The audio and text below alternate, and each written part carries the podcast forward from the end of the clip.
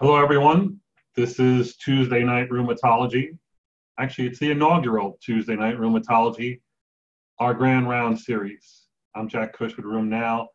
Uh, I hope you were here last week when we broadcast our town hall meeting. I think it was really informative. I thought our speakers were very honest, very engaging, really smart. Um, it's been viewed by over a thousand people uh, since we broadcast it last Thursday night.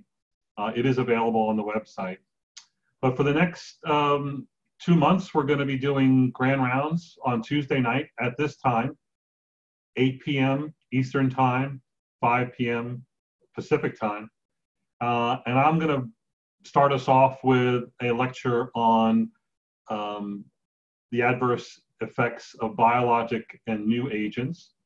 Um, and uh, the normal format for these events is that I'll sort of open with some news. Um, I'll get into the Grand Rounds lecture, introduce the speaker. We'll do a 30 minute lecture, um, no more than 30 slides. You're welcome to ask questions in the Q&A um, tab beneath your screen.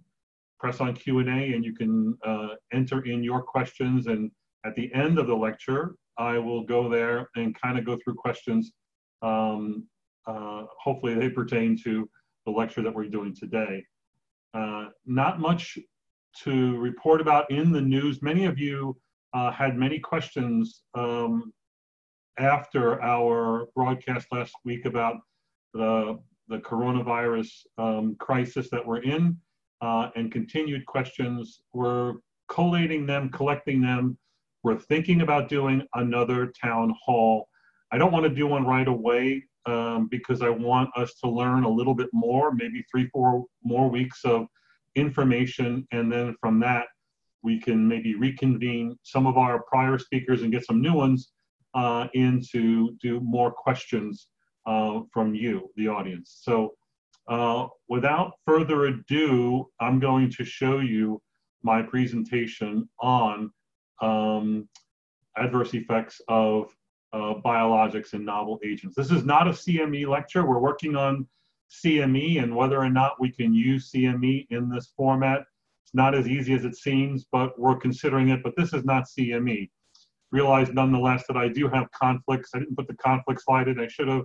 Uh, I basically have done research and been a consultant for all the uh, products I'm going to speak about now as they were being developed. I do not do promotional lectures for any of the companies. Um, so let's talk about um, safety. Safety is sort of the big, the big issue that most of us have to deal with, uh, especially in and around the subject of biologics and newer therapies. Um, for me, the, the real issue here is um, what are the, uh, the rules that you have to live by? I want to impart upon you my rules um, for dealing with safety that I've learned over the years. Number one, you got to tell patients this line. The longer you're on a drug, the safer it becomes. And you need to wrap your head around that, but it's generally true for the drugs we're going to talk about today, meaning that all the serious adverse events that you're really concerned about are things that are going to appear early on in treatment in the first six months for most cases, sometimes a year. And after that, these events can happen, but they're much more sporadic. One, they will have uh, happened early, and two, if they happen and were severe enough, the patients who were susceptible would have dropped out. So depletion of susceptibles, leaving those on the drug who are likely to continue to do well. And therefore, they're going to not only just do well as far as efficacy, but they're going to continue to do well as far as safety. So that's an important concept. Um, Patients on methotrexate need to hear that. Patients on combination need to hear that. Patients who are on um, etanercept and adalimumab need to hear that because they think the longer I'm on this drug, oh man, I'm just killing my biology. I'm destroying my immune system. I'm gonna die because the television ads say all those things.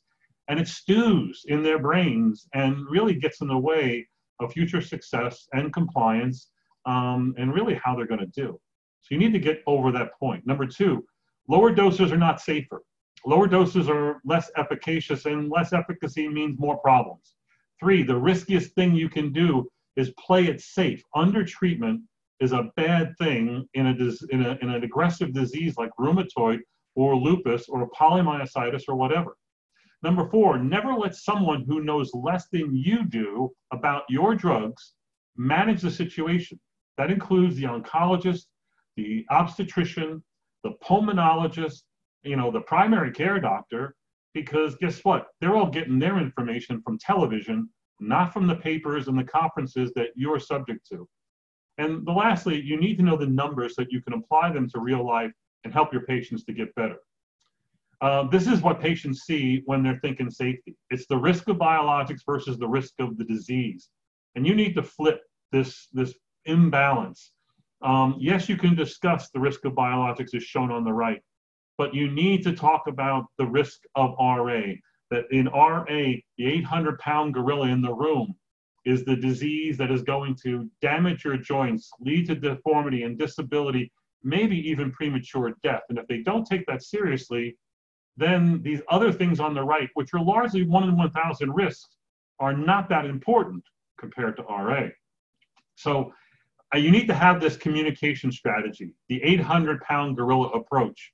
Again, patients won't be thinking RA, they're going to be worrying about that, that pharmacy printout, eight pages of nonsense that don't apply, often listing things that are one in 500 to one in 10,000 risks but they're going to be swayed by the small print. Again, you need to talk about the 800 pound gorilla rheumatoid arthritis versus the flea, that one in 1,000 risk for uh, PML or for an opportunistic infection. You need to clearly portray the magnitude of what the patient needs to consider. You need to compare the two and recognize you got to do this simply and succinctly because the more you talk, the more info you give, the more pages you give, the more you're going to confuse and obfuscate the situation. This is a real big problem. A lot of patients, when confronted with safety issues, become doomsday thinkers. They think that you know they're as likely to get these side these side effects um, as anybody else. In fact, they think they're more likely, when in fact they're just the, the odds of winning the lottery. Okay. And last, you need to speak from strength, that you know a lot about this drug. You've been studying this. This drug has been studied. It took 10 years and 2 billion or $5 billion to develop this drug. It's been given to 2 million people, and it's been designed just for you, Mrs. Smith. This drug was carefully chosen. And you need to portray these numbers. Now, this is a horrible slide, of course, but this is a really good slide. It comes from Gerd Burmester's review of the long-term safety of adalimumab, over 30,000 patients, almost 60,000 patient years, and many indications. You can see, what is that? I think 11 or 10 indications here, uh, beginning with RA on the first column on the left, and going down the line, looking at all the side effects that you think about, and just look at the data, the numbers, and what do you see? You see a lot of zeros, and you see a lot of 0.1s. I've highlighted for you malignancy, lymphoma, uh, non-melanoma skin cancer, and melanoma, and everything's a 0.1 or a zero. There's a few 0.2s, and 0.1 is a 1 in 1,000 risk.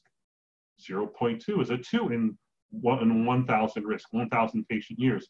You can see the only big risk is up here for um, serious infection, 3.9, 1.8, 1.0. That's serious infections. That's 3.9 per 100 patient years. It's much higher. But everything else is really, really rare. But yet, this is what drives the thinking or the unfortunate uh, choices that patients may make when it comes to safety. So, what's a 1,000, 1 in 1,000 risk? Opportunistic infections are a good example where it's a 1 in 1,000 to a 1 in 10,000 risk of developing an opportunistic infection with these drugs, TNF inhibitors, rituximab, abatacept, tocilizumab, the JAK inhibitors, uh, represented here by tofacitinib, and ustekinumab as examples. you, you, look at this list of TNF inhibitors. How many cases have you seen of salmonella, nocardia, HIV, pneumocystis, and strongyloidosis with TNF inhibitors? I ain't seen them, and I use a ton of TNF inhibitors and have since 1995. Now, I think there are some that we need to worry about. Rituximab, I have a number of things listed here, but the risk of TB is probably the most important T, uh, risk with TNF inhibitors, you can get TB with rituximab and you can get it with tofacitinib. Everything else is really rare as far as TB. Um, with rituximab, you have reactivation of viral infections, especially Hep B, not Hep C. Um, herpes and zoster has been reported. The main thing that stands out in my mind, looking at the safety reports with rituximab, is PCP, or what we now call pneumocystis jirovecii, jirovecii. And this is a, actually a not, not an uncommon thing, even in RA. So while I do not prophylax against PCP or pneumocystis in my patients with RA, RA patients going on rituximab, I probably should. And any patient of ours going on rituximab probably should receive prophylaxis. Abatacept, probably the safest of biologics when you look at all of the studies head to head. It seems to pan out having a slight edge over everything else, but really there's not a lot of signal here. Tocilizumab, not a lot of signal. Tofacitinib, we know there's a big signal for um, uh, herpes zoster, where there's at least a four to five fold increased risk compared to TNF inhibitors. Um, uncommon TB, but it has been reported, and BK virus is really only in the very early stages of development. Ustekinumab, also not much. So that's opportunistic infections. But let's talk about infections in general. What we do know about the use of biologics uh, is that you have a doubling of the infectious risk these are um, the, the FDA approved drugs for rheumatoid arthritis. Uh, I don't have any small molecule inhibitors in here, but the numbers are about the same. Look at the placebo column on the right and then compare it to the biologic, and you see a doubling, but that is a non significant doubling. Non significant. When you compare the event rates, it might be for um, adalimumab, it might be two per 100 patient years, and it might be three or four per 100 patient years on a biologic, two on the placebo, two, three or four. Not significant, but it looks like a doubling. That becomes important later on. It's a doubling across the board for all these biologics except for what? Etanercept and golimumab. It's roughly the same rate between the biologic and the placebo. So be aware of that doubling that can occur and realize that that may be a problem. So safety events. In the pre-biologic era, when we're looking at infections, there was a rate of three to nine serious infectious events per 100 patient years. That means follow 100 patients for one year, you'll have three or to four or five or six, maybe even nine, who will end up in the hospital with a pneumonia, meningitis, septic arthritis, something along those lines. In the uh, biologic era, with biologics and JAK inhibitors, the numbers are two to six, not really any higher. But there is this issue of a non-significant doubling, and that's why there is a box warning in all the package inserts for the biologics and even the targeted synthetics. It says that serious infections leading to hospitalization or death, including tuberculosis, bacterial, invasive fungal, or even viral infections and opportunistic infections have occurred. And realize this important line. It says if a serious infection develops, interrupt the biologic until the infection is controlled. Um, test and monitor for TB in many cases. This is taken from a TNF inhibitor. In some instances, it says something like you shouldn't give the, the, the drug or start the drug in patients who have an active infection. Nowhere does it say if you develop an infection that you should stop the biologic immediately. That's become a convention that's not well founded in any data or practice. Okay? So, what are the actual risks of developing a serious infectious event? The predictors of SIEs in RA patients include number one, above and beyond everything else, is the severity of rheumatoid arthritis. That means the inflammatory um, degree of the disease, but also the debility associated with the disease. Those are two big predictors of serious infectious events. Next, sec- second is steroids, especially when you're at 10 milligrams or above. Third is comorbidities, and highest on that list are lung, chronic lung disease, COPD, um, BOOP, organizing pneumonia, ILD, and then diabetes, heart failure, renal failure, etc. But lung disease is a big player because the number one serious infectious event in RA patients is pneumonia, more so in people with chronic lung disease. Breakdown of skin. Skin's your number one barrier against infection. So wounds, ulcers, patients undergoing surgery, and then major joint surgery as a risk factor. There is very little risk imposed by, by um, DMARDs, methotrexate, combinations of drugs, triple DMARD therapy, even cyclosporin. And there is also very little risk imposed by the biologics. Again, it's a small but, but not significant risk, uh, and I'll show you where that comes into play. What about steroids? Do they actually cause infection? Recognize that you know half to maybe two thirds of your patients are on some dose of steroids. In really every disease, in almost any situation, steroids in higher doses, we don't know what that dose is when you go from sort of normal to being too normal to too high, but steroids will increase the odds of non-serious infectious events, serious infectious events, TB and opportunistic infections and wound infections and post-op infections, etc. So obviously patients who you don't want to have infections, you want to get them off steroids after you've controlled their disease. Look at this table. It shows you what the risk is based on whether it's a low risk patient or a high risk patient. Low risk means pretty simple disease, fairly well controlled. High risk is someone not well controlled, many swollen joints, you know, comorbidities, hospitalizations, you know, train wrecks. Even in with low doses, five milligrams or less, uh, you probably have some risk imposed by using steroids. But at low risk patients, five milligrams, maybe up to 10 milligrams, you're not likely to incur a risk. However, above 10, 10 to 15 or higher, it's likely you're going to have risks. High risk people are at higher risk, and steroids add to risk. That's how you should think about steroids. This is also how you should think about steroids, but more importantly, um, how you should think about the addition of a biologic. And that's uh, led to what we call the rabbit risk score, but you can look that up elsewhere.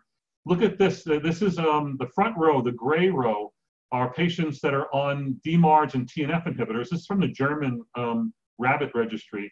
And you can see that uh, if you're on low dose steroids on the far left, less than 7.5, not much difference between the two bars, the gray bars.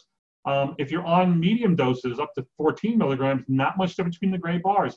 Maybe when you get to 15 milligrams above, adding a TNF inhibitor looks like it might be more. But then look at the rows behind, the blue rows and then the, the that brown row in the back. When you start develop, adding in one, two, or three additional risk factors, um, now the addition of a TNF inhibitor adds to risk. So the risk factors are age greater than 60, chronic lung disease, chronic renal disease, uh, a high number of treatment failures, prior serious infectious events. If you had a prior serious infectious event, guess what? You're likely to get it again. So someone really had a hospitalizable pneumonia, they're likely to get it again, especially if they're sick, especially if they're on steroids, maybe if they're also going on a biologic. So this basically says the addition of a biologic is tenuous, difficult, and risky in your worst patients who happen to be the people who need it most. It's got very little risk in people who are, you know, you're going to control pretty quickly by the addition of more aggressive therapy. So SIE risk is, is multifactorial and augmented by steroids, comorbidities, prior SIEs, and then the addition of the biologic. So my rules, infection risk is more likely related to inflammation and the disease than the drug, right? And this is a big issue right now with the coronavirus. Everyone's worried about our drugs and what they're doing. Most of our drugs are not really immunosuppressive. We should be worried about the disease and the patient and what the patient's risk is based on their inflammation, recent hospitalizations, and comorbidities. Then our drugs could add to risk, but only after those things are in play. Number two, everybody gets their education, everybody but you gets their education from television. So we're not going to listen to everybody, and you have to tell your patients they got to listen to you the person who prescribed the biologic. The most dangerous drug is clearly prednisone. Everyone should agree to that. And my rules for holding and stopping the biologic is if you're hospitalized, if you have a fever greater than 102, or if you're very immunosuppressed, chemotherapy, cancer, uh, immunodeficiency states, renal transplant, and you have a fever greater than 100.5 or 101, yeah, I'll stop. Notice, I do not stop for URIs, influenza, um, you know, nonsense infections, non-serious infections, because why? It doesn't matter. The drug's going to be around for four to 12 weeks. By then, they're over their infection. It just looks good on paper. Um, and now the world has these inappropriate practices of stopping drugs. And you know the problems, what happens when the surgeons stop your drug? Bad things. Well, if you feed into this issue of stopping drugs when patients are going for infusion and they got a little bit of a cold or a cough or a sore throat, give it. It doesn't matter. It happened with the first 30,000 patients going on biologics in clinical trials. Peter Merkel said prednisone is the best drug we have, and prednisone is the worst drug we have. Thank you, Peter, for that quote. So TB, the risk of TB in the United States seems to go down every year. It's about four per 100,000. Um, an RA patient, um, if you look at RA patients um, in our society, it's about six to seven. So RA imposes a slight increased risk. This applies to the, the countries like the US, Canada, um, Europe, uh, uh, UK, Western Europe, Australia. Um, when you go into places where I call them TB land, where TB is endemic, the risk can be as high as 250 to 500, as high as 12, even 12,000 per 100,000. People who are born there, people who live there, who go on TNF inhibitors are a much greater risk. The TB and opportunistic infection risk is worsened by TNF inhibitors. TNF, TNF is needed to establish a granuloma that protects the bug or walls off the bug um, and, and to maintain it. If you inhibit TNF, um, you won't do that or you'll break down those granulomas and develop um, spread of, of infection that may be quiescent. Um, it's much, much higher with TNF inhibitors and not so high with all the drug, other drugs we use, including you know, IL-6 inhibitors and JAK inhibitors, et cetera. Although we do test for TB, it's sort of the design of the study that led to that. The number needed to harm with TB is 1 in 500. The box warning for nearly all biologics says that you should screen for TB prior to starting a biologic or a JAK inhibitor or a TNF inhibitor, um, but not all IL-1 inhibitors, for instance, and not methotrexate, azathioprine, apremilast, anakinra, rilonacept, rituximab, belimumab, and pegloticase. Let's go on to shingles. Um, you know, what's great about shingles is that it's a common thing. We have to deal with it and we have solutions. One third of the population in the United States, at least, is going to get a reactivation of varicella zoster. Um, this, the event rate is about four to 11 per 1,000 patient years, and it goes up with age. On the very bottom, you can see that a normal person, it's four. An older OA patient, it's 10 per 1,000. RA, it goes maybe as high as 14, um, and it's about the same an RA patient on a TNF inhibitor. Lupus and GPA is higher. When you look at the JAK inhibitors, tofacitinib and baricitinib, you can see it's, it's much higher. It's almost four times higher than that seen in RA patients or OA patients. So again, something you need to have a strategy about. Well, up until now, we couldn't use the live virus vaccine in people who um, are patients who are going to go on drugs that might augment their risk or situations that might augment their risk if they were on a biologic. You could use the live virus Zostavax vaccine in people on DMARDs and even steroids up to 20 milligrams. But now we have the new inactive virus, the Shingrix vaccine, developed and approved uh, in 2017, really based on the Zoe 50 and Zoe 70 trials, in over 38,000 patients showing greater than 90% efficacy this inactive vaccine can be given to patients prior to going on a biologic, prior to going on a JAK inhibitor, can be given while they're on a biologic or while they're on a JAK inhibitor. The downside here is its cost and it's two injections, and these people have more constitutional manifestations during the or after they get their injection pain, redness, swelling, muscle pain, flu like symptoms, shivering, fever, GI upset, up to 50% of patients in, in clinical trials. And you get it the second time around as well. But it's good news. Now, the question is, will giving the Shingrix vaccine, this is the, a subunit vaccine that has an adjuvant, will it make RA worse? Will it make lupus patients worse? Well, that was actually studied at this year's last past ACR with two different studies, one from um, the University of Tennessee Health Science Center in Memphis and one from the Brigham and Women's uh, group. They did a, the first one was a retrospective study of 47 patients who received the herpes zoster subunit vaccine. Most of these were RA, um, half were on biologics, half were on DMARDs. There were four flare-ups overall, not very much and very little in the way of adverse events.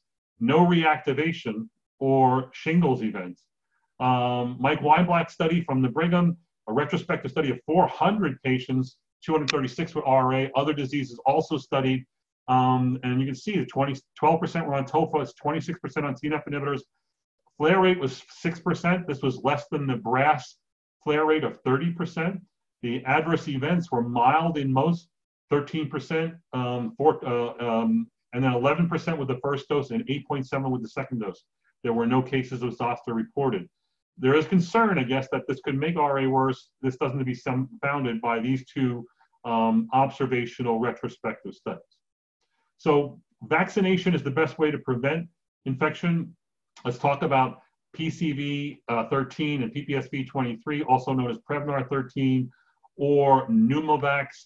On it. and this is this is the sequence. If on top, if you're one of our patients and you're being vaccinated for the first time, you get the Prevnar first. You wait eight weeks, and then you give the uh, the Pneumovax, the PPSV 23. The Pneumovax, as you know, you can give it a second time, but you wait five years. However, if one of your patients got Pneumovax first and that was already given, how long do you wait before you give the Prevnar 13? You wait one year. These are guidelines from the um, uh, ACIP from the CDC. You wait one year and then you give the PCV 13. And then after that, you can give PPSV 23 as long as it's five years after the first time it was given and eight weeks after the PCV 13. So the general rules here are first PCV 13, wait eight weeks for the PPSV 23, the Pneumovax, and again, a second uh, Pneumovax five years after the first. Okay? Some general rules as to who should not receive a TNF inhibitor under infectious situations. Number one, uh, those with active hepatitis as demonstrated by a positive hepatitis B surface antigen. Okay? You can give it with low risk for people who have a negative hepatitis B surface antigen, but patients who are core antibody positive, they have about a 2% risk of reactivation. You follow them, you follow their LFTs, you can do viral loads. Number two, patients with a non-tuberculous mycobacterial infection, NTMs used to be called atypical mycobacteria. These you can find, but they and you can treat, but they never resolve. You can find TB, you can treat it, but and it resolves, and you take your risk back to well, the baseline risk. Here, they're always at risk. They're never fully eradicated. The same can be said for number three, invasive fungal infections. I do not mean oral thrush. I mean invasive fungal infections, tissue infections. You can, again cannot fully eradicate that. And lastly, patients who are getting intravesicular BCG for bladder cancer. They have a high risk of reactive of activating TB and getting disseminated TB while you're treating them for their bladder cancer. If you'll notice, for the first uh, three, there's an asterisk for number one, number two, and number three. And the asterisk means if absolutely necessary, you could use a TNF inhibitor in these situations as long as they're on chronic prophylaxis for the hepatitis uh, B, and that would be like with entecavir, or atypical um, NTM infections, that would be with uh, azithromycin, or invasive fungal infection, one of the itraconazole-like drugs, okay? You can do that you reduce the risk. It doesn't go to zero, but you can reduce the risk. A lot has been talked about about uh, thromboembolic events or VTEs and JAK inhibitors. You should know our patients uh, that we treat are at risk. The normal population, the risk is zero to four per 1,000 patient years. RA patients, the rate is about three to six VTEs per 1,000 patient years. It's higher. And if you give a JAK inhibitor, it's a little bit higher, maybe two or three more cases, if at all possible. Not uh, positive. Not all studies have been positive here. I will talk about that. But recognize this big concern is really an additional two to three events per 1,000 patient years. Let's not get too crazy about this. There's a clear risk of VTE with cancer, RA, ankylosing spondylitis, psoriatic arthritis, all inflammatory diseases. But again, what is the uh, risk imposed by a JAK? Uh, it's not so clear, but it's now a warning. It's a box warning um, in, in America, and it's even a more serious warning uh, in the EU from the, the uh, EMA. Um, the first JAK inhibitor developed was ruxolitinib for um, myelodysplasia. It's not in the package insert, um, but there are reports of portal vein thrombosis. Baricitinib, it was in the package insert because of an imbalance of VTE events but it was in the package insert in other countries before it was approved here in the United States. Um, went on the market with a warning, uh, and at the same time, uh, tofacitinib, which did not have an initial warning in its package, um, changed when they were doing a long-term safety study, uh, which disclosed that patients taking the higher doses of tofacitinib, 10 milligrams BID, that was associated with an increased risk of pulmonary embolism and cardiac death when compared to the comparator group, taking TNF inhibitors. Now, these patients in this safety study were high risk patients taking either 5 milligrams BID of tofacitinib, 10 milligrams BID of tofacitinib, or adalimumab in standard doses. So this has led to a lot of concern and across the board, um, box warnings for um, uh, venous thromboembolic events. Uh, and now the, the EMA has said that, um, you know, do not use a, a JAK inhibitor. We're talking about Xeljanz here, but again, it's going to probably, in the EMA, it's going to probably um, bleed over to the other JAK inhibitors. Right now, this is just an EMA guideline for tofacitinib.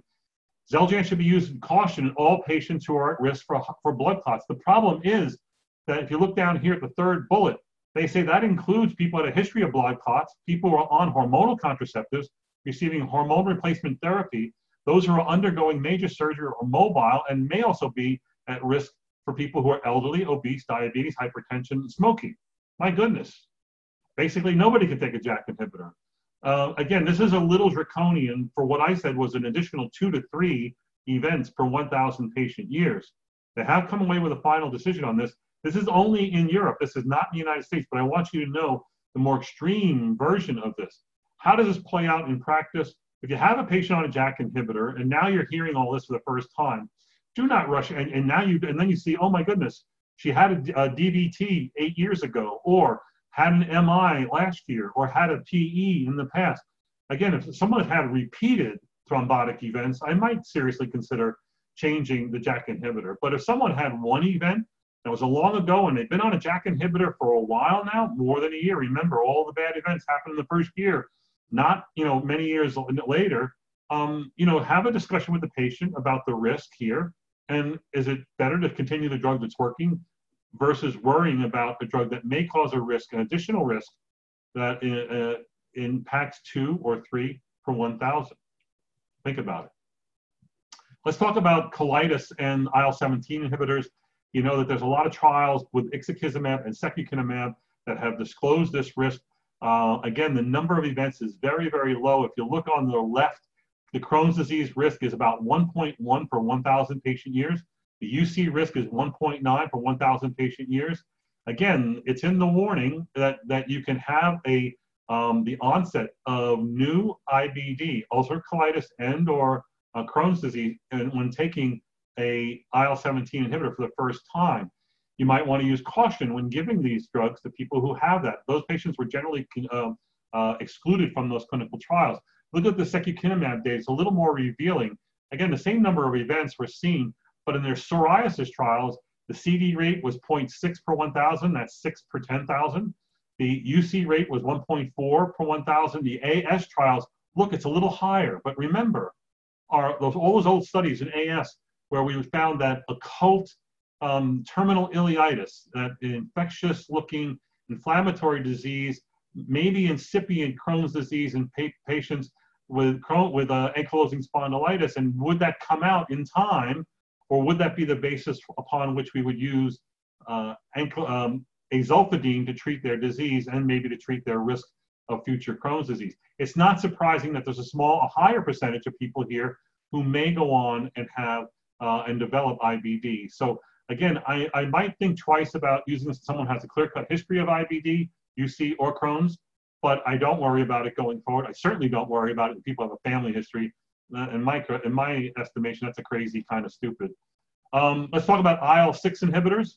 Um, these were approved in 2010 for tocilizumab, 2017 for sarilumab. We know these drugs uh, increase lipids. 20% of patients will have an increase in lipids. Um, but it doesn't seem from our clinical trials and the long-term follow-up, they don't seem to have a higher rate of MACE. But those are in you know a few thousand patients with these drugs. What happens when you do much larger cohorts out in the real world? And this is the follow-up studies for cardiac risk. One, there's an ENTRACTE study with etanercept. This is a large 3,000 patient study that did a head-to-head comparison of tocilizumab and etanercept in RA patients treated for three years. There was no increase in CV death or MACE when you were using an IL-6 inhibitor compared to TNF inhibitors, but T, uh, tocilizumab had a few more LDL elevations. They had a few more AEs um, and serious infections and GI perforations. They're known for GI perforations, the IL-6 inhibitors, just like they are with um, the, the, the tofacitinib and JAK inhibitors. Claims data study, over 20,000 patients followed those on tocilizumab, abatacept, and their cardiac events. The cardiac event risk was equal between tocilizumab and abatacept, no difference there. So again, I think it's important to note that you know while we worry about that, we worry about that uh, hyperlipidemia. And by the way, it doesn't seem to be seen in people already have a history of hyperlipidemia and are being treated with a lipid lowering agent. It's, it's, it's a way it's already being treated more or less. It seems to be the de novo occurrence here. And some of those patients are going to need to go on treatment, and you need to watch that along with the primary care doctor. Overall, the IL-6 inhibitors have a very low risk of TB, Hep B reactivation, and perforations, as I said, are seen here, uh, 0.26 per 100 patient years, 0.11 per 100 patient years comparing tocilizumab and sarilumab. Uh, again, and those rates are about the same as what you would see uh, with a JAK inhibitor. Let's talk about cancer. Uh, we have a few more minutes we can go into this. Um, let's say a patient comes to you with a history of cancer. What drug would you avoid using, or I'm sorry, with which cancer would you not use a TNF inhibitor? A, breast cancer, B, lymphoma, C, uh, lung cancer, D, skin cancer, E, all the above, F, none of the above. Well, I've asked this question many times to many people, and the usual answer is eh, B, and that's the wrong answer according to me, who studied this for many, many years and looked at thousands, tens of thousands of patients. The answer is none of the above. None of the above. Your job is to treat the arthritis, let someone else deal with the cancer. You can worry about cancer and you can refer patients for cancer screening. You know, patients on TNF inhibitors, the package insert says everyone needs to be screened annually for skin cancer. I know you're not doing it. You should either request it of the primary care doctor or the dermatologist. So what's the overall risk of getting cancer with rheumatoid arthritis? You can see it's one, shown on right. The SIR, or the standardized incidence ratio, is one. But that's misleading because there is a higher risk of lung and lymphoma uh, and maybe melanoma um, there, and skin cancers in general. And there's a lower risk of colon and breast and maybe certain head and neck. So the idea is that it all equals out to one. But we do know that there's a lymphoma risk imposed by uh, age, by longstanding RA, um, and maybe certain therapies. The question is, do the TNF inhibitors do more than what we see with RA alone, or RA severe enough to go on a TNF inhibitor? All this stems from a 2003 FDA hearing where in the first 6,000 patients treated with these three TNF inhibitors, they found six cases of non-Hodgkin's lymphoma, B cell, non-Hodgkin's lymphoma in people on these drugs, and none on the placebo. So they did a hearing and they showed a total of 23 lymphomas. You can see that um, um, most of them were not Hodgkin's, and the event rate was three and a half to about 6.4 per 100 patient years. By the way, this number overlaps the exact number you would have in RA patients. Many, many population-based studies show this is the rate that you see for lymphoma in our RA patients. This study by Baecklund shows that the risk of developing um, lymphoma in RA is directly related to inflammation. On the top shows low, medium, and high inflammatory activity. And look at the odds ratios, one going up to 71, or functional class, disability, one going up to 67. It's inflammation and chronicity that gives you the risk of lymphoma in RA. You see this in this really good study done in Scandinavia. This is the onset of RA, is this line right in the middle. Prior to having RA, the risk of having lymphoma or any cancer was basically one or below. After the onset of RA, you can see there is no real re increased risk until you get to after six years. And here, you can see lymphoma risk takes off. So it's chronicity and inflammation that drives a lymphoma risk, not the drugs. And this is, uh, these people were not treated with, uh, with TNF inhibitors. So there's no good evidence that biologics can cause or worsen solid malignancies. The ACR guidelines say if you have a solid cancer that's pancreatic, skin, lung, colon, you know, uh, ovarian, uterine, etc., you should treat the patient as if they don't have the cancer, meaning the biologic doesn't affect either their risk or their outcomes. Being on a biologic does not alter um, cancer mortality, not at all. There's many studies that have looked at that. It does not increase the risk of cancer recurrence. Um, and there's a concern about increasing the risk of melanoma. I'll show you that it doesn't. And I advocate that you treat the arthritis and let someone else screen for and worry about cancer. This is a Swedish national study, you know, um, 15,000 patients, 7,400 on biologics. They compared that to 46,000 on DMARDs. And look on the right box. The first invasive, solid or hematologic malignancy was the same regardless of the drug, and compare that to the bottom line, 1300 on, a conventional DMARD and 950 on a general population. It's no different with our biologics. looking at, at invasive, um, uh, this is recurrent uh, tumors over here. It's not any high, oh, I'm sorry, these are the hazard ratios for the numbers on top. It's not increased. What about the issue of melanoma? The concern about melanoma comes from the British Biologics Registry, where they showed that patients who were on a TNF inhibitor actually had a lower risk of recurrence of cancer than patients on DMARDs.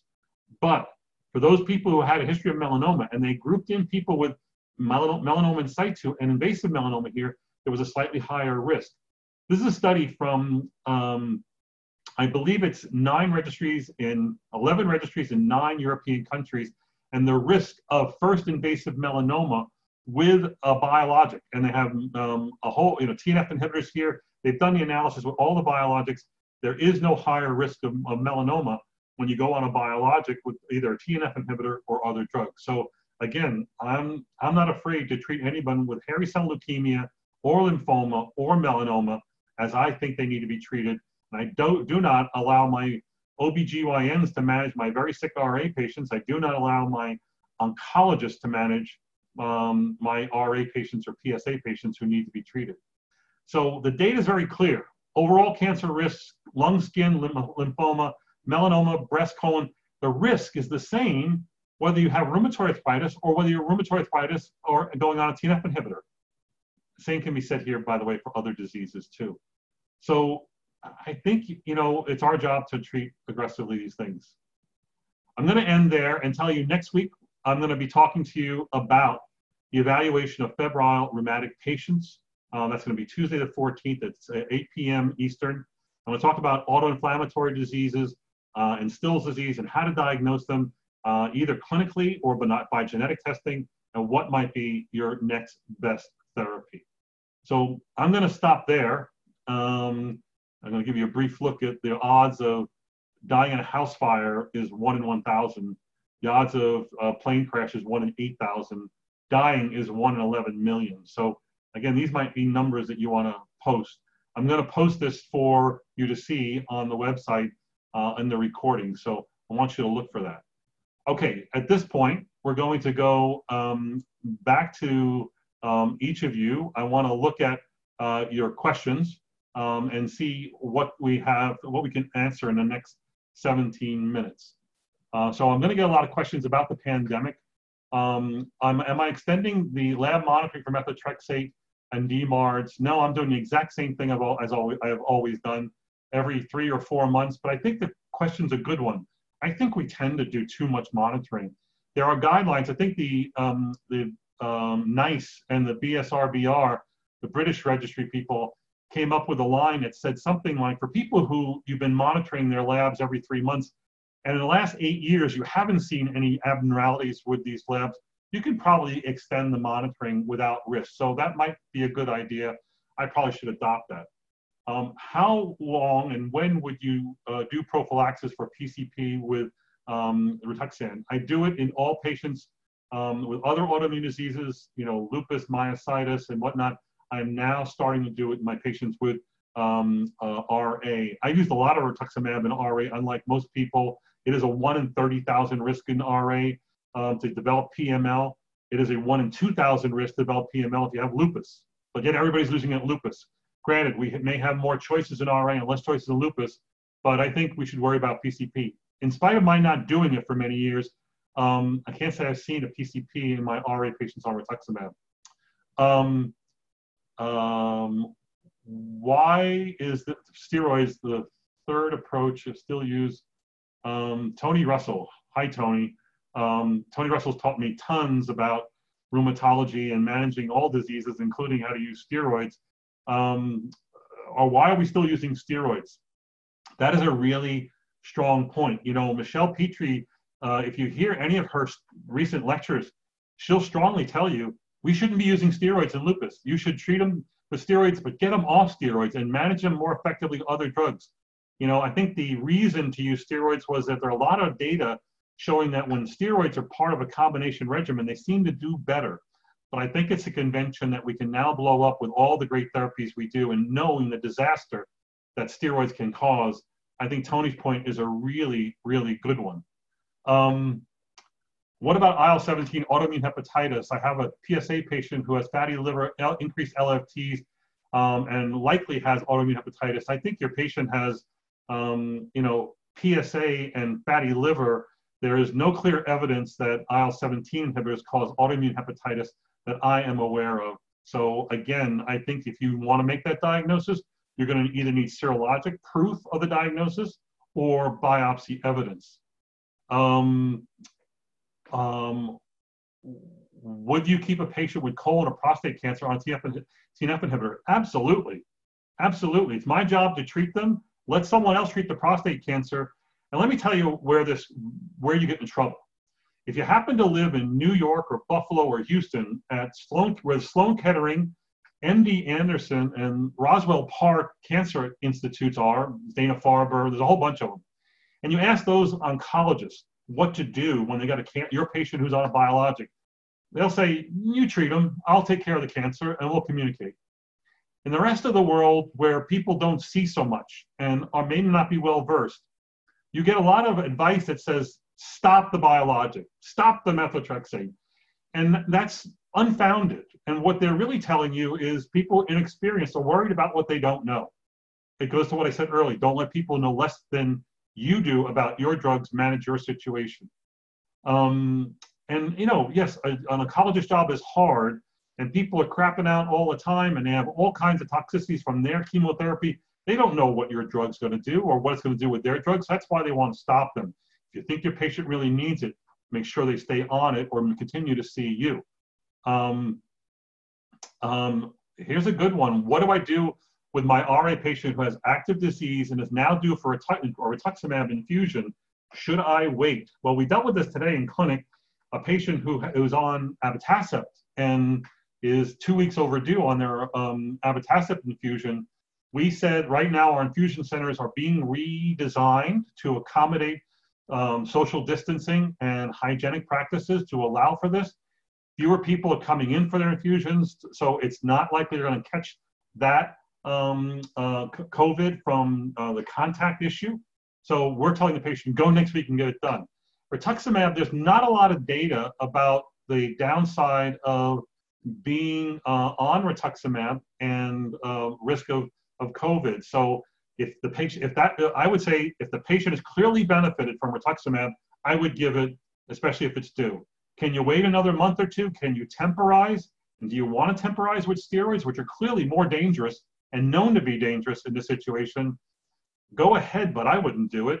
I would give the rituximab. If the, however, the rituximab never worked, then, you know, switch, go on to something else. There are a lot of good choices out there.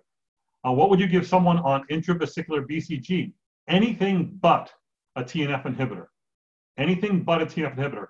I might make my next least likely choice Rituxan and my next least likely choice a JAK inhibitor, but honestly, I would use those. I would use abatacept and DMARDs, and I would use uh, IL-6 inhibitors without any hesitation at all. Um, uh, let's see, a patient who has um, active lymphoma, and we were looking to add a biologic, we would favor rituximab and abatacept over TNF. Well, you, if you're in favor rituximab, you'll be following ACR guidelines, which are expert consensus and I wasn't on that committee, and there's no basis for that recommendation. By the way, there is a registry of patient RA patients on rituximab and cancers that they've developed. And guess what? They get the same darn cancers that RA patients who go on TNF inhibitors get, which is the same cancers that an RA patient gets. So on the other hand, there's 30,000 or more patients in clinical trials who have received TNF inhibitors with no added risk of cancer from those observational studies. I would use a TNF inhibitor if I thought a TNF inhibitor was, was best. I would use the best drug available, whether it was a TNF inhibitor, abatacept, rituximab. You shouldn't be constrained by any one thing because again, the guidelines aren't particularly smart here. Okay. In an RA patient with newly diagnosed uh, cancer, she's undergoing chemotherapy. Uh, I think we just answered that. Have you found that narcotic use increases the risk of infection? Uh, found with IBD patients on TNF inhibitors. Hmm. I am not, I, am I've seen that data before. I have not seen it in our patient population. Um, I think it says a lot about the patient under study. Patients on narcotics tend to be more complex with more comorbidities. And I don't, I think the narcotic is a surrogate for complexity um, and hence an augmented risk for infection. Um, have you seen COVID 19 in RA patients on biologics? Yes, John. John Goldman from Atlanta has asked that question. I think I addressed that um, last week in the um, town hall. Um, the most recent numbers, I'll try to tweet them maybe tomorrow. Um, the most recent town hall, I'm sorry, the most recent update to the um, Rheum COVID um, uh, registry, the rheum-covid.org or the Global Rheumatology Alliance registry. I think they have 220 patients um, and, reported, and, and there's a whole bunch of them on biologics. These are patients who are who, who have mostly RA, 38%, 40%, 17, 16% with PSA, same number with lupus, and um, you know I think the number was 40 something percent on biologics. So yes, being on biologics doesn't seem to be a factor. Um, there was a low number of patients who were admitted to ICU in that registry. Right now, we need to get more numbers on that, and there's a patient um, survey going around, which is going to be valuable because they'll be able to tell patients who are uh, on hydroxychloroquine or on um, an IL-6 inhibitor and those that are not, and look at what happens to them. Do they get more severe infections or less severe infections? Were they protect or not? We need that data, uh, and it's rapidly accumulating. If you have a patient who has infection or even suspected infection, add them to the registry. As you heard from Alan Matsumoto last week, it's an easy, easy thing to do. Um, let's see. Um, since rituximab can decrease immunoglobulins, is there a particular risk uh, at a certain time, at this time of COVID. First off, the data on um, um, uh, immunoglobulin levels and rituximab is not what you think. Look at the original data when it first came out. The first two, three, four, five infusions are not associated with a decrease in immunoglobulins. What are you decreasing when you give rituximab? You are decreasing um, uh, immunoglobulin uh, producing, I'm sorry, CD19, um, CD20, uh, sorry, CD20 positive B cells. You are not decreasing plasma cells in tissues that make the immunoglobulin. So you're knocking out the B cells into circulation, not the plasma cells that are doing all the work, which is why the vast majority of patients on rituximab will continue to make rheumatoid factor and CCP and make normal levels of IgG, IgA, and IgM. Now, there is the study from Ron Van Vollenhoven, which is the cumulative experience. You know, uh, you know, I think the number is se several thousand patients treated for over 10 years with a mean of nine, infu nine infusions. There, the number was pretty clear that if patients who had low IgG levels were the RA patients who were at higher risk to get infections before they got and when they went on the rituximab, or those who developed infections after having received rituximab. So pre-treatment IgG levels being low, um, and the same thing, or developing IgG levels that are low is a risk factor. And maybe those are the people that might be greatest risk during the, the COVID-19 crisis. Um, uh, I have a patient with COVID-19 in the ICU. Oh, gee, I'm so sorry, Dr. Gupta. The patient has a cardiopulmonary sarcoid on Humira, um, approved three weeks ago, um, methotrexate and prednisone 20 milligrams. You stop methotrexate and the biologic, you get the patient off of steroids, lower the steroids. I would have continued the methotrexate. I would have continued the Humira. Humira, there's no reports, by the way, in this COVID era worldwide that the use of TNF inhibitors has been associated with better or worse outcomes. There are reports of patients on steroids and the elderly and those with comorbidity, heart disease, lung disease, diabetes, having worse outcomes, threefold worse outcomes. Now, again, the worst outcomes are small percentages, you know, 1 2% now becomes 7%, 15% becomes, you know, um, 33% or something like that. But again, these are not universal risk factors, but they do augment risk. I would have kept the patient on those drugs. By the way, I don't know that adalimumab uh, works in um, someone with uh, cardiopulmonary sarcoid. Um, my impression, looking at that data, is you do that as a last-ditch effort, and it's mainly effective in people who have neurosarcoid and ophthalmic sarcoid. But if the patient was responding um, to their cardiopulmonary sarcoid, um, then yes, I would maintain that, and um, and I don't think there's a downside to continuing that. Uh, my issue with rituximab is that it has a longer half-life and it doesn't work. If it doesn't work, I have to wait longer to switch. Well, number one, that's wrong. You, it, it's right and it's wrong. Meaning, don't use rituximab as your first choice when you have drugs that you can switch to that have very short half-lives and you can make the switch overnight. And that includes the JAK inhibitors and you know um, even you know so, some IL-6, uh, IL-6 and IL and, and TNF inhibitors you can switch right away. But if someone's not responding to any biologic, including rituximab, you should not be waiting to wash that out. Oh, by the way, they're not doing well, they're failing. And now you're going to wash them out of a drug that might could be working? Bad idea. They're going to get a lot worse, and the disease is going to kill them more than a drug. So if I have someone, I've done this many times, and Mark Genovese has a study showing that there's no higher risk of infection.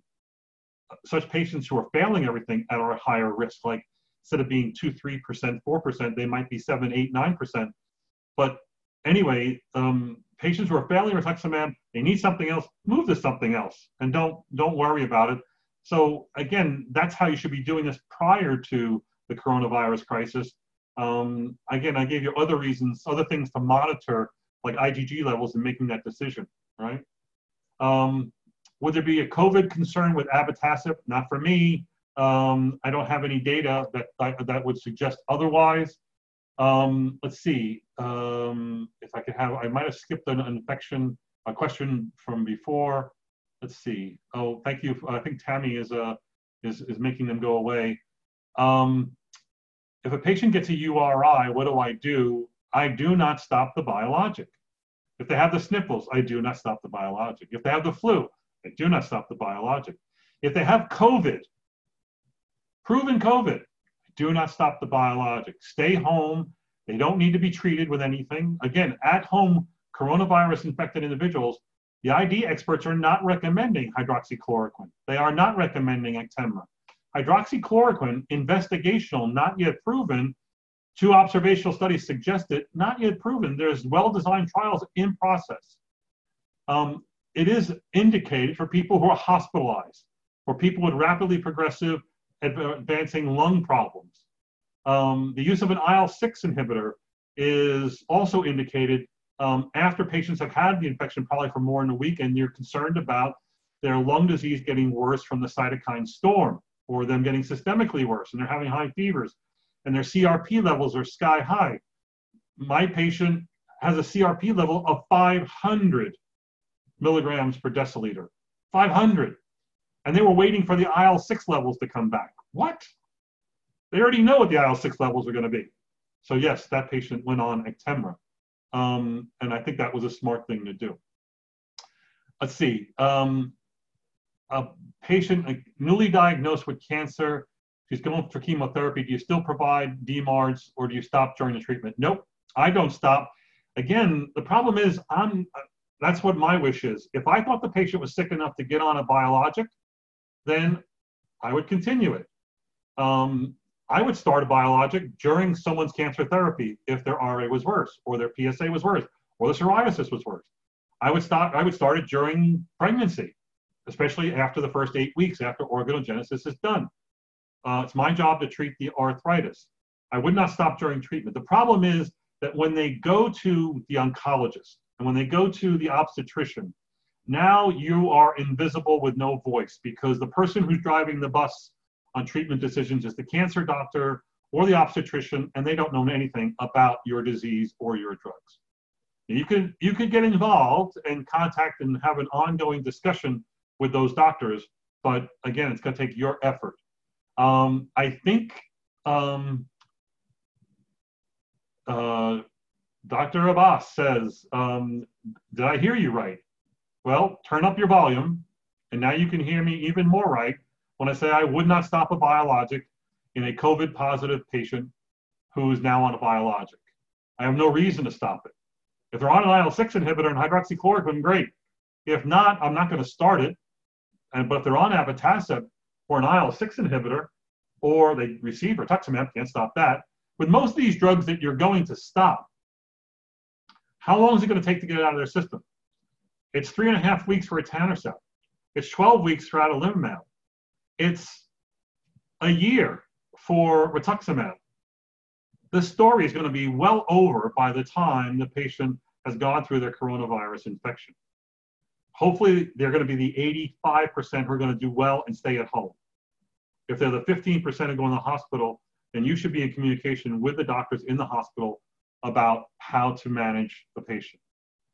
Um, okay, I'm going to, I'll, again, there seems to be a lot of concern about B. I'm more concerned about B cell depletion than you. Well, then I hope that you're measuring B, B cells, which only tell you half the story.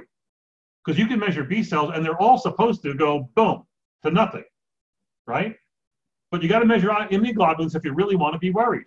And the studies from all the trials show that they have normal immunoglobulins and they blunt their rheumatoid factor and CCP a little bit with many repeated treatments. And I'm talking two infusions, two weeks apart, one, infection, one infusion, two weeks apart, done every 12 months. I don't do it every six months. That's a failure in my mind.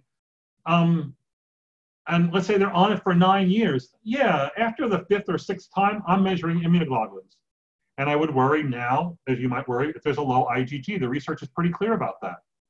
Um, rituximab interferes with vaccine responses. You're not giving any vaccines. It interferes with response to neoantigens. This is not a neoantigen. Um, again, I think that, uh, I, I, Elliot, I think that um, you can't stop it. Um, if you don't want to start it, I think that's okay. But I, it wouldn't change my story in someone who's infected. All right, folks, we're going to end there because it's the top of the hour. Um, I hope you can tune in next week. Um, we're going to talk about the assessment and management of fever in our rheumatic patients. And does that mean it's all inflammatory? Does that mean it Still's? And how can I prove one or the other? Thanks for tuning in. Thanks for your questions. Um, you can follow this lecture, tell your friends about it. We're going to post it on the video section for next Monday, I think. We're going to let the, uh, we're actually starting probably on Friday we're going to post this particular video uh, for people to view. Uh, we're going to run it for a week. That's it, folks. Have a good night. Thanks.